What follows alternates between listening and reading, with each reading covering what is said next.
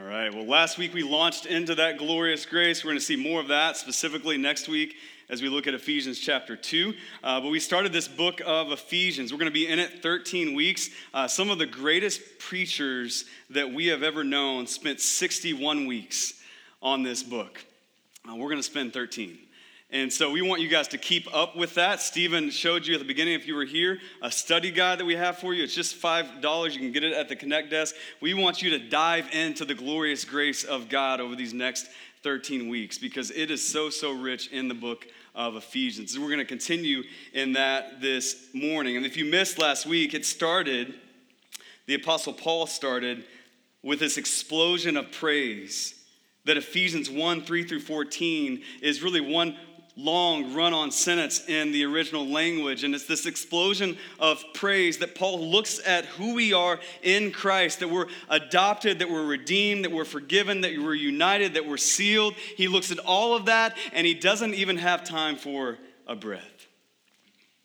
And that as we look at that, that we would be overwhelmed in praise with that truth as well. And, and the reason we're overwhelmed, the reason why it's an explosion of praise is because it's not who we are in ourselves. It's not who we are in our accomplishments. No, it's who we are in Christ. That, that Christianity, at its core, before you ever get to what you do, it's about what God has done for you in Christ. And maybe you're new to church or new to the Bible or new to Jesus, and that seems weird to you because when you think of church and you think of God, you think of religion and you think of rituals and you think of maybe reciting some things but, but what paul is starting out with what christianity starts out with is what god has already done for you in christ. And we need to keep that ever before us don't we? And so this week we sent you an email. If you get our emails you got this a graphic that had that listed for you. You're adopted you're redeemed you're forgiven you're united you're sealed we said to, to tape it to your mirror, to place it in your dash, to tat it on your forearm. Whatever you need to do to remember who you are in Christ. Because if you don't keep it in front of you, you will forget. And day in and day out, we forget. But it is the power of Christ in us. And we don't need to forget that. So that's how Paul starts Ephesians. That's how Christianity starts. It's glorious grace. But it's interesting as he moves into our passage today, he essentially says, This is who you are, but this is who I pray you become. You see, the reality is who we are positionally before God should affect who we are practically in our lives. So, Paul has just laid out positionally this is who you are in Christ. But many of you look at that and you're like, I don't feel blessed. I don't feel adopted into God's family. I don't feel redeemed. I don't feel re- uh, forgiven, united, sealed. I don't feel all those things all the time. And Paul knows that. He's in tune with that. So he prays for you. He prays for the church at Ephesus that who they are positionally should be lived out practically. And he shares that prayer with us. He's gracious enough to do that. Look at verse 15 with me as we launch into that prayer. It says, For this reason, because I've heard of your faith in the Lord Jesus and your love toward all the saints, I do not cease to give thanks for you, remembering you in my prayers. His prayer comes out of an unceasing thankfulness uh, for primarily two things. Look at the text with me their faith in Jesus and their love for people. Uh, we like to say around here that love moves that as we have faith in Jesus, as we love Him, as our affections grow for Him, that we begin to love people. That as you look at the Bible, as you look at Ephesians, those things aren't separated. Right? They're walking in step with one another. If you love Jesus and have faith in Him, you'll love other people. That's the evidence that you do love God. And Paul has heard about this in the Ephesians. He's heard about them living this out, and he expresses his thankfulness for their faith and love in prayer. And it's interesting, as you look at Paul's different letters in the New Testament, you see a lot of prayers like this. You see Paul saying he, he's praying for people, he's remembering people in his prayers. And if you look closely at those prayers in all these letters, there's almost no mention of help for circumstance. Have you ever noticed that? Paul doesn't pray for, for help, not even in, in this as we go on to read, doesn't pray for help for circumstances, but he could have, right? Think about this context. This is the early church. Christianity is, is new. Not everybody's a big fan, right? There's persecution, there's hardship, there's physical pain in some cases. In some cases, look at the book of First Peter, people are displaced from their home. Paul himself, he goes on to die for the faith. Almost all the apostles go on to die for their faith. Listen, Paul is not ignorant to that truth. Paul is in tune with that. He's aware of that even personally in his life. He talks about death. He says to live as Christ, to die as gain. Paul knew the death was coming for him. He knew these people he's writing to would be persecuted and experience harm. But he doesn't pray for help for circumstances, he prays for something else. He prays that they would know God. Look at verse 17. It says that the God of our Lord Jesus Christ, the Father of glory, may give you a spirit of wisdom and of revelation and the knowledge of Him, having the eyes of your hearts enlightened. You see, in the midst of their difficulty, in the midst of even persecution, they didn't need prosperity. They didn't even primarily need provision. What they needed is the person of God. Do you see that? He prays that they would know God. Whatever circumstances they find themselves in, whatever circumstances you find yourself in this morning, you need to know God. And some of you are thinking, really? Really, that's, that's all we got is to know God? I mean, I need some, I need some help. I need some hope for my real situations and struggles in my life. And I think a lot of us think that way, and I think that way at times because we, we really limit what knowledge is biblically. And so I want to walk us through, I want to give us a framework for knowledge. We're going to be talking about what Paul prays that we would know about God, but we need to first frame up knowledge. If you're taking notes, you can write these three things down this knowledge of Him. What, what does that imply biblically? The first thing, it's informational. It's informational. That I remember when I was in college, I had grown up in the church. Uh, I grew up in a church where I was in service like this Sunday morning, Sunday night, and Wednesday night. And it was all different services. Like I was in church a lot. I was exposed to the Bible a lot, but I didn't really know my Bible.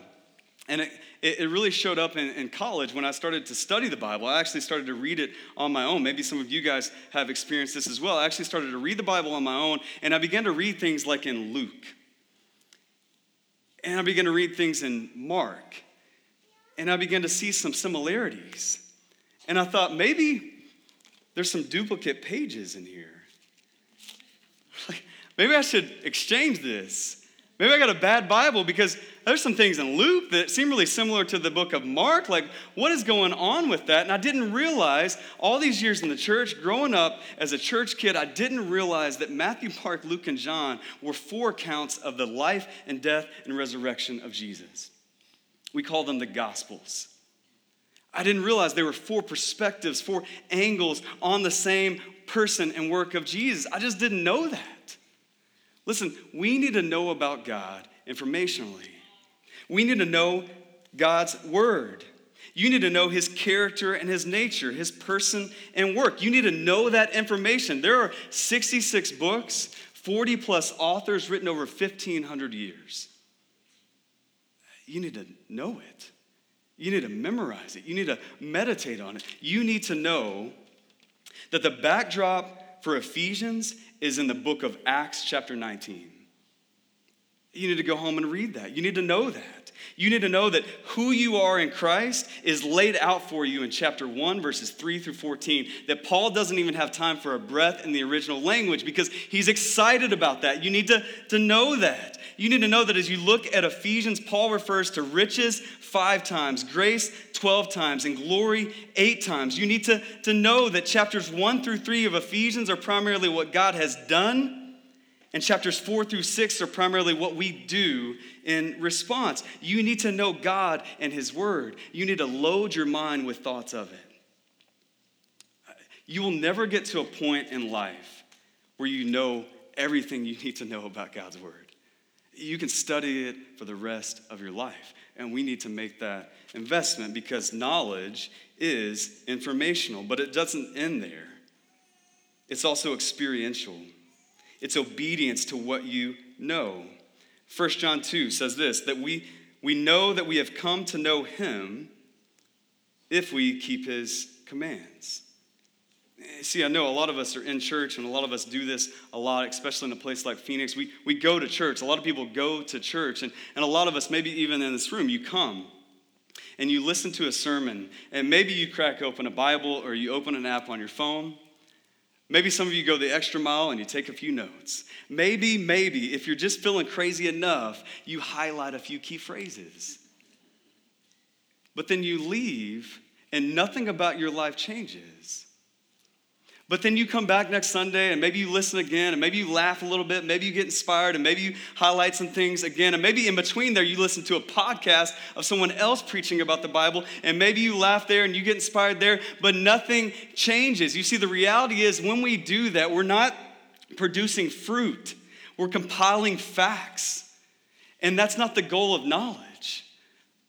The, the goal of knowledge is that you would experience it firsthand that you would live what you know, that it would invade your schedule, your morning routine, your crisis at work, and your conflict at home. That you would experience the knowledge of God by obeying it, by doing what it says. That that's the goal of knowledge. How many of you have had those moments where you think you know something and then you realize, I don't really know it?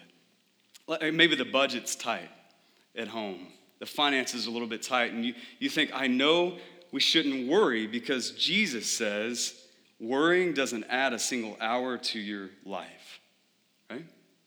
But as you look at the finances and they're getting a little tight, the budget's getting a little tight, you begin to think, how are we going to survive? I mean, you walk into your wife and you're like, babe, I think we got to sell everything. I mean, I'm still getting to know your in laws, but I think we got to move in. I mean, the kids, like, I don't know if they're gonna go to college. I mean, hopefully one of them is a, a superstar athlete so they can get a scholarship. Because everything's gotta go. Like, I don't know what we're gonna do. And what happens when, you when your budget's tight? You worry. But, but you know that Jesus says Worrying doesn't help. It doesn't add a single hour to your life. But what do we do? We worry. Why? Because we, we know it in our head. It's mental assent, but it's not experiential knowledge. You think about when you share the gospel or have the opportunity to do that. And you know from the book of Romans that we don't have to be ashamed of the gospel, for it's the power of God unto salvation. You know that, right? But when you have the opportunity, maybe a friend, maybe a coworker, maybe a neighbor, maybe a family member, you have the opportunity to share the gospel with them, what do you immediately do? You start thinking, well, it's not the right time. I mean, if I ask them to church, I mean, they could say no. I mean, if I bring up Jesus in this moment, it could be awkward. And what happens? You're ashamed. But Romans says you shouldn't be ashamed. It's the power of God unto salvation. You shouldn't be ashamed. Where's the disconnect? You know it informationally, but you haven't experienced it.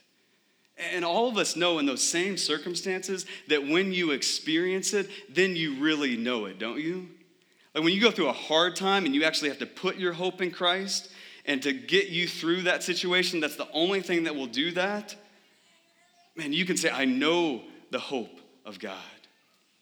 When you go through a difficult time financially and you have to rely upon God for provision, you can say, Yeah, we don't, we don't need to worry. God's got this. I've been there, I've seen it, I've done it.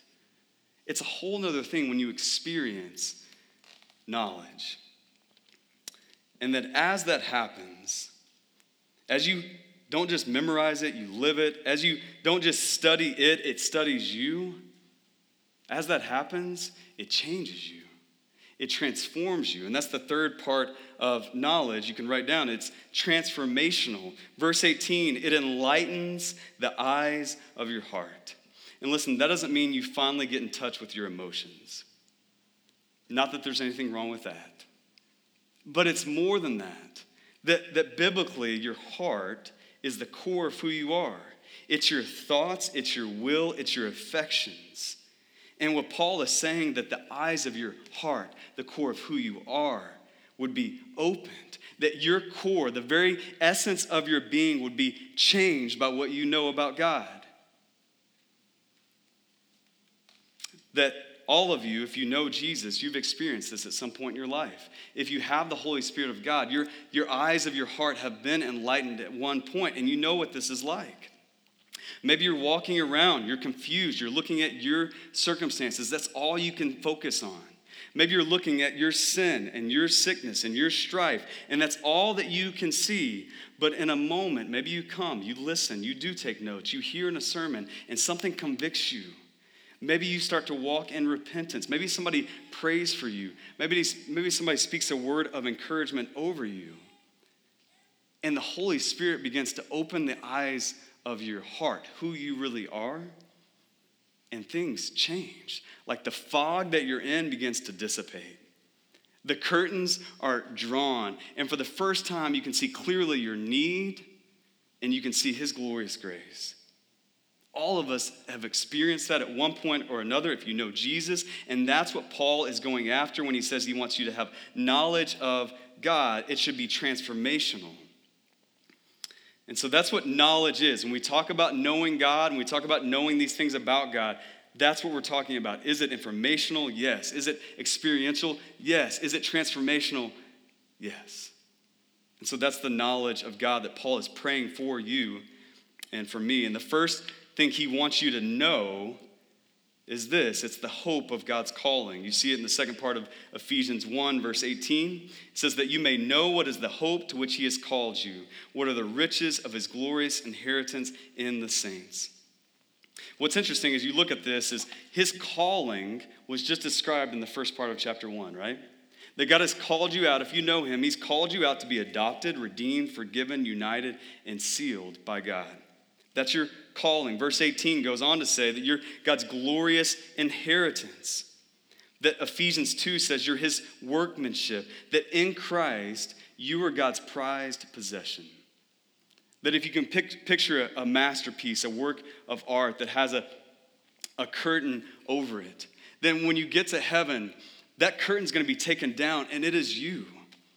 It's not the solar system, it's not the mountains, it's not the waterfalls, it's you. And not because we're so beautiful or we look good on a painting. It's because you are in Christ. You are his glorious inheritance. And I want you to think about this. Just consider this with me. If that is the case, if that's our future hope, if heaven with God as his called out, set apart inheritance is your ultimate destination, if you know Jesus, that's where you're headed. If that's the case, then what are you preparing for? What are you packing for, if you will, in life? If that's your destination, what are you preparing for? What are you packing for? My wife and I recently hiked Squaw Peak, and, uh, and our plan was actually to make it to the top. And so we needed to prepare for that, right? We needed to pack some things for that. We needed to wear certain clothes for that. And so we took water.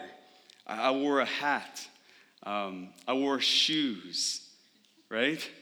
I took my phone because I wanted to take pictures once I got to the top of the mountain. Or, in case I didn't make it to the top, I wanted to call for help. Right? So we prepared accordingly to Squaw Peak because we knew we were going to hike it. It wouldn't make sense, right, to drink a Route 44 Slurpee from Sonic before I hike Squaw Peak.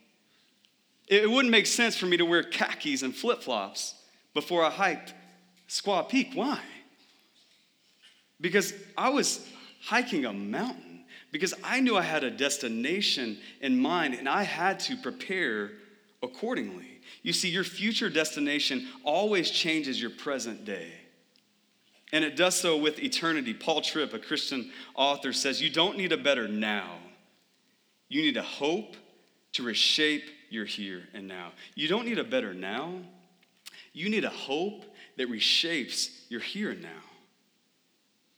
And a lot of us, I'm sure, long for that. As you, as you think about this glorious inheritance, this eternity with God, that you're His forever, Man, you'd love that to affect your job. You'd love that to penetrate your marriage. You'd love that to enter into your conflict, to your community. We'd love to have that. How do you know?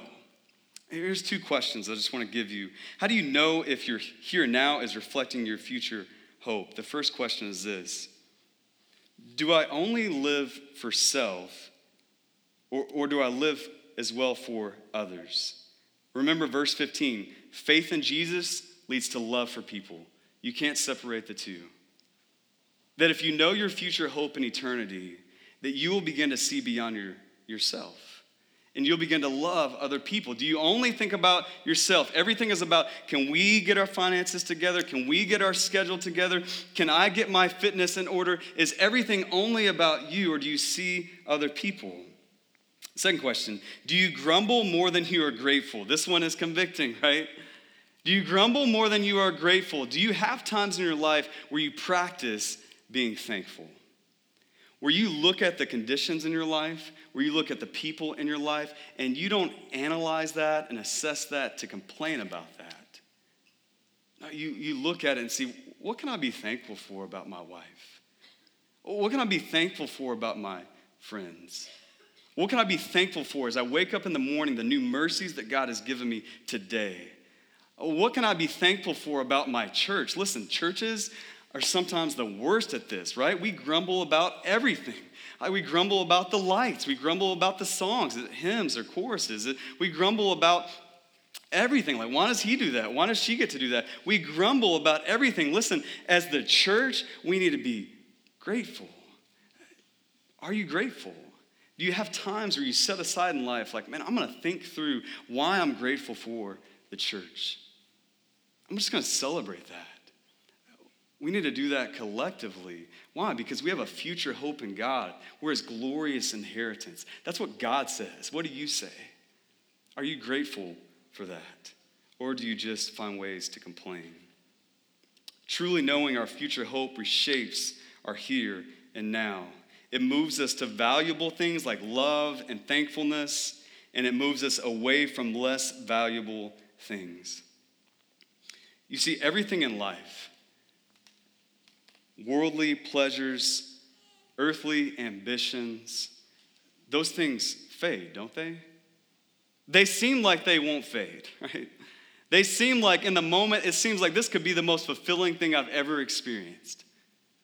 But even that, it eventually fades. The other day in a box, we found an old Fuji digital camera. You remember those, right? We found this old camera and we looked at it and we thought, how cute. Maybe we can give this to our seven year old daughter. She wants to take pictures. And listen, some perspective on that. 10 years ago, I bought that camera for my wife. And I saved up. It was the biggest investment of my life outside of wedding rings for that Fuji digital camera. And now we're letting our seven year old play with it as a toy things fade, don't they? You think about the Academy Awards. My wife said I should limit my sports analogies, so here it goes. Movies, right? We can all relate to movies. Even if you're a movie buff, like you know your movies, who won Best Picture last year? Who won Best Picture five years ago? Who won Best Picture 10 years ago? Can you name them all? Most of us wouldn't be able to do that, but yet, in that moment when they win the Academy Award for Best Picture, what do they do? They're on the red carpet. Like we roll out a carpet for those people to pretend to be somebody else. we usually ridicule that in life, but for them, we celebrate it. We give them a, a trophy, right? We, we celebrate that. They dress nice. They're on TV for the whole world to see. We celebrate that. We show their trailer over and over and over. But after a little while, what happens? That same movie that won Best Picture at the Academy Awards that celebrated is in a plastic case, in a red box, melting away in the Phoenix sun, all alone. No one to even hit a button to eject it. right? Because everything eventually fades. Some of you, as you look at your lives, you've spent years, some of you even decades, investing in things that fade, in worldly success, in worldly status, in worldly satisfaction. And maybe for you, even the last few weeks or a month, if you look at your life, better yet, if you look at your calendar, if you look at your bank account, you're investing into things that fade. The time you spend on Facebook looking for affirmation and approval. The money you spend on things. The times you spend working at your job 60 to 70 hours, not because you're trying to be a God honoring employee to your boss, but because you're obsessed with status. All of those things, they fade. And if you really assessed it in your own life, as you look at your investment into those things, you feel it's empty, right? There is a void. C.S. Lewis says that's by design. He said this If we find ourselves with a desire that nothing in this world can satisfy, the most probable explanation is that we were made for another world. You see, Paul is praying that you would know the hope of God's calling, that you are God's glorious inheritance, that in eternity, listen, you will be perfected, you will be His, and He will never let you go. That's your destination. Colossians 3 says you should set your heart and your mind on those things as you live here. Do you? Do you? Are you longing for that destination? Do you reorganize your finances around that destination? Where your money goes? Jesus says, where your heart is, there your treasure is. Are you reorganizing your finances around that eternal destination? Are you reorganizing your time, how you spend time with people, how you start your mornings? Are you waking up thankful, practicing thankfulness? It doesn't come naturally, right? You have to practice it. Are you doing that in light of what eternity holds for you? As you look at your destination, is it changing your present day? Are you packing the right things? Are you pursuing the right things? Paul is praying that you would, that your hope in eternity would reshape your here and now.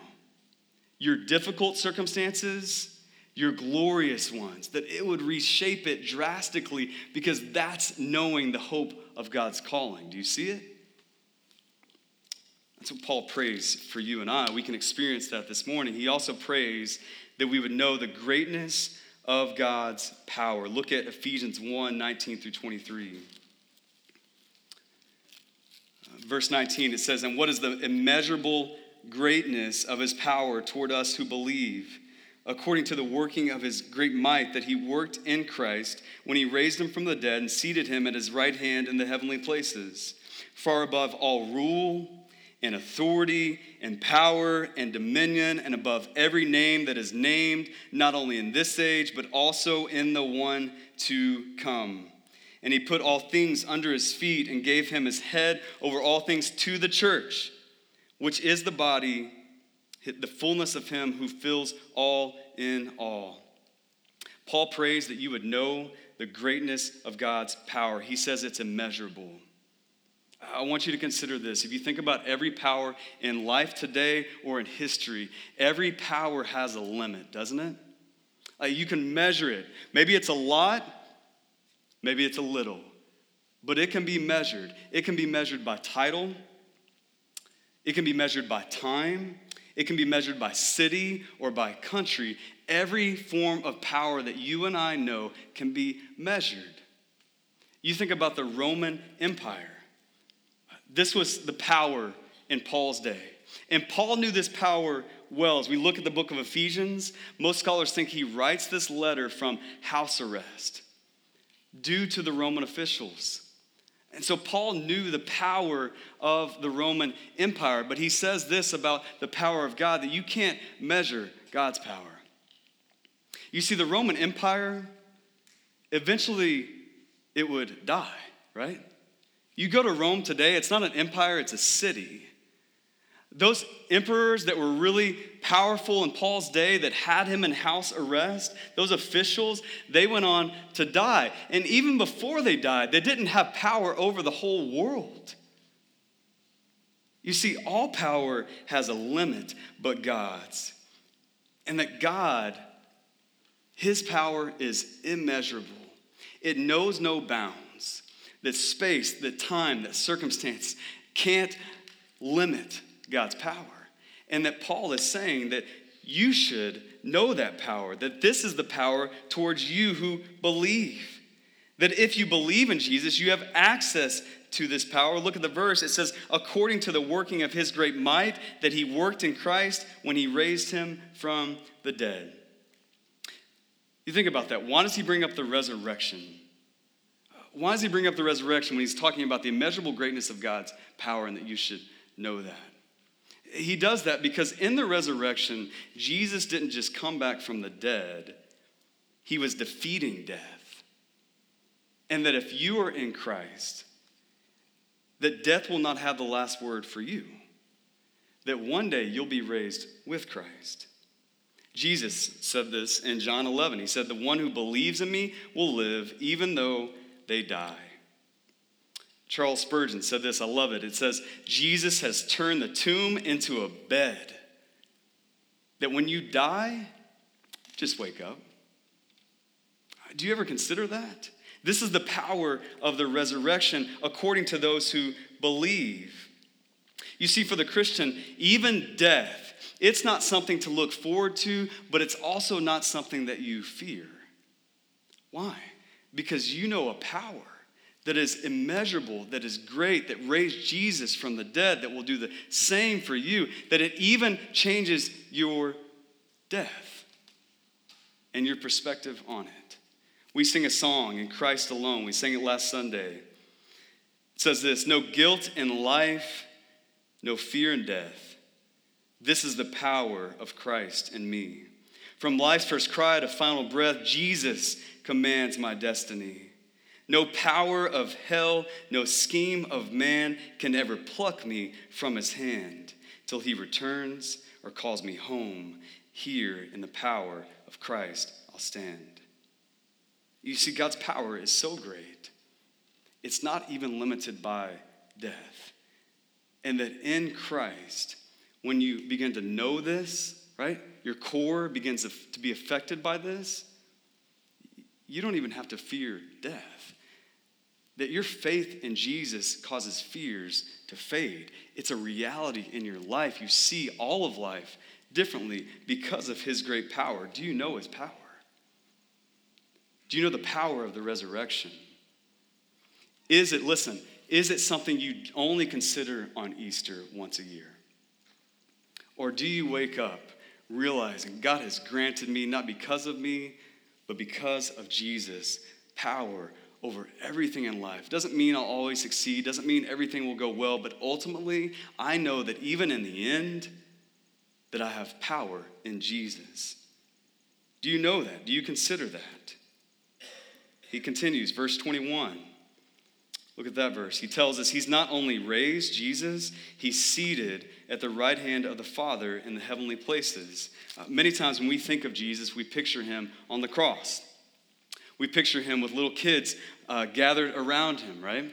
Maybe some of you, you picture him as raised to life because that's what we see in the movies and that's what we see on the pictures. And all of those things are true. But do you know where Jesus is today? Where's Jesus today? Is he in Jerusalem? Does he have some little kids gathered around him? Is he on the cross? Is he just raised to life? No. Jesus today is ruling and reigning in heaven. The scripture says he's seated at the right hand of the Father with all authority. Look at the text. He has power over every rule, authority, power, dominion, name. He's far above it, right? His power will never end. Verse 22 everything is under his feet. It makes me think of Hebrews 10, where it says that one day that all the enemies of God will be made his footstool.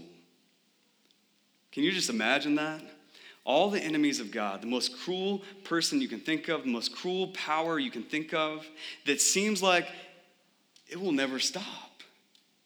I mean, as you look at the landscape of our world, it's towering over everything. That in the end, Hebrews 10 says, that will be made the footstool of Jesus. It's his footstool. That as you think about Jesus, you need to think about the cross. You need to think about him with kids. You need to think about him as raised. But you also need to consider that today he is in heaven He's ruling, he's reigning, that nothing passes him by, that nothing shocks him. Jesus is powerful, and Paul wants you to know that power. I know as we think about our country, particularly in an election season, particularly as bad things happen, you have ISIS and you have all these things and, and all these controversies and all these trials and all these sufferings in our world and even in our country. Right? I think yesterday or Friday, an explosion in New York, and it seemed like somebody did it intentionally. I mean, it's just like one thing after another. And, and, you look at our political climate, and you're like, man, I don't know who to vote for. Like, which one?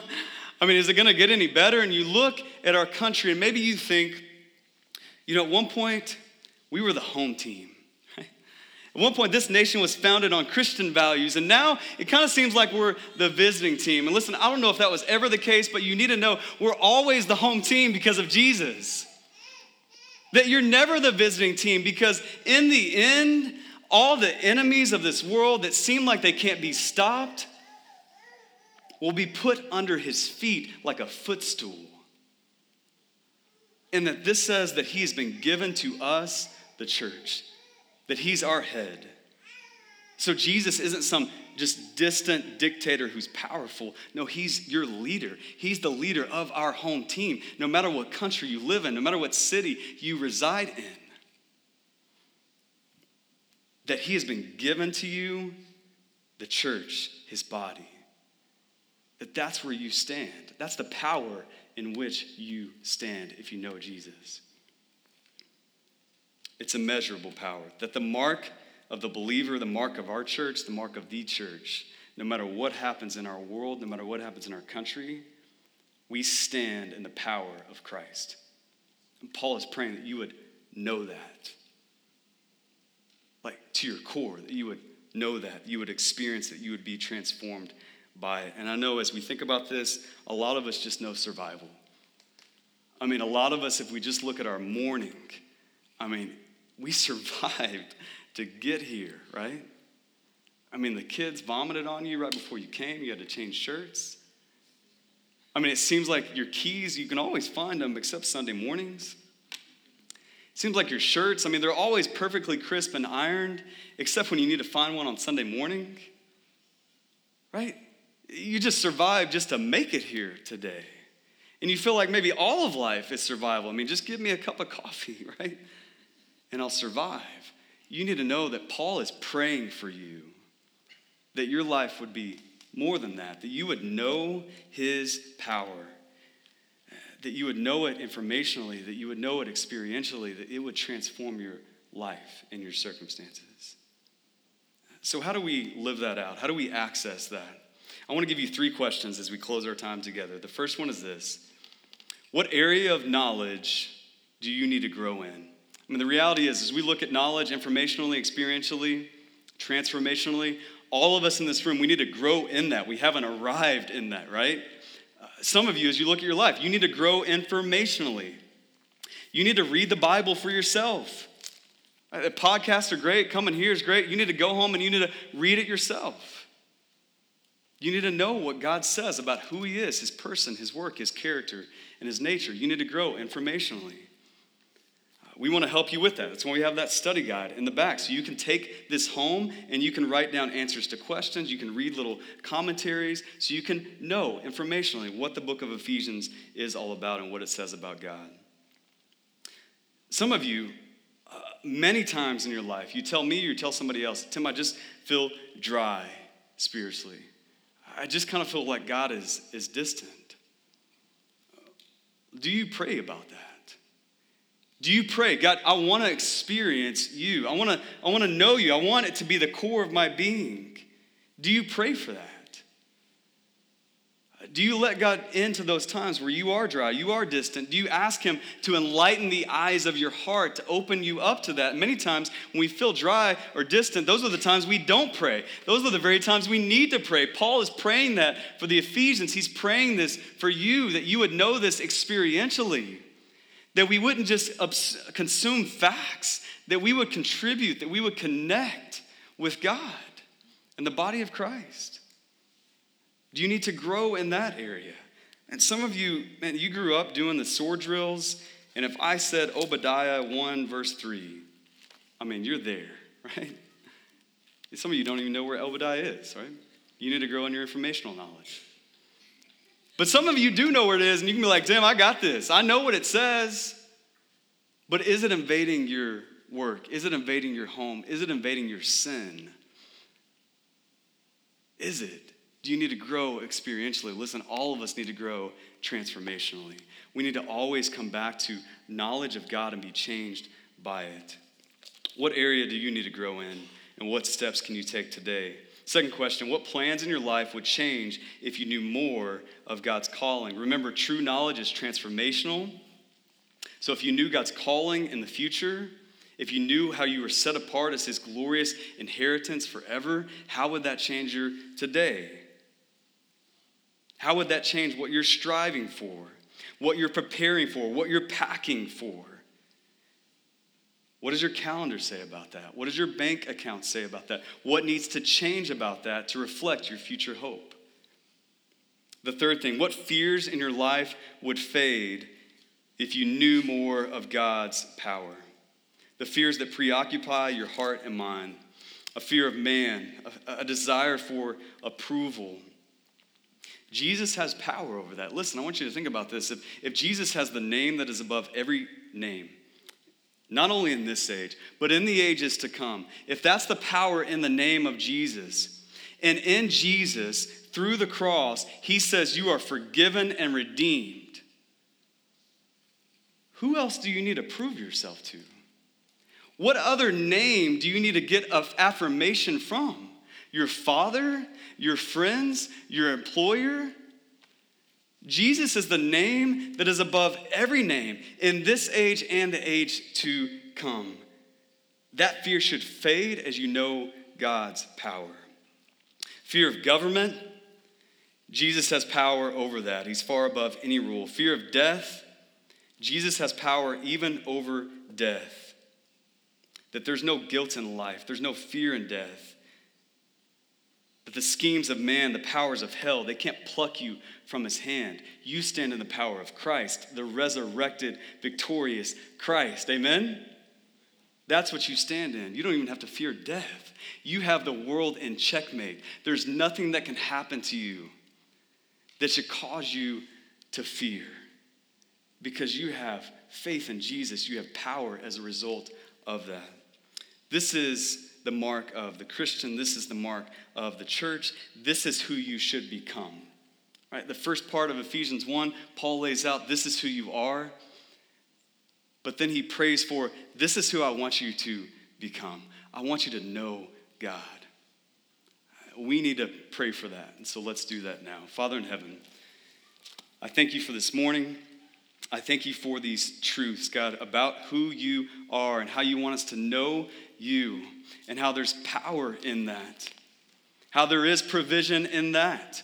And God, I pray this morning that all the men and this women in this room, no matter what our circumstances, we would treasure knowing you. For those that don't know you, that we would trust you for the first time.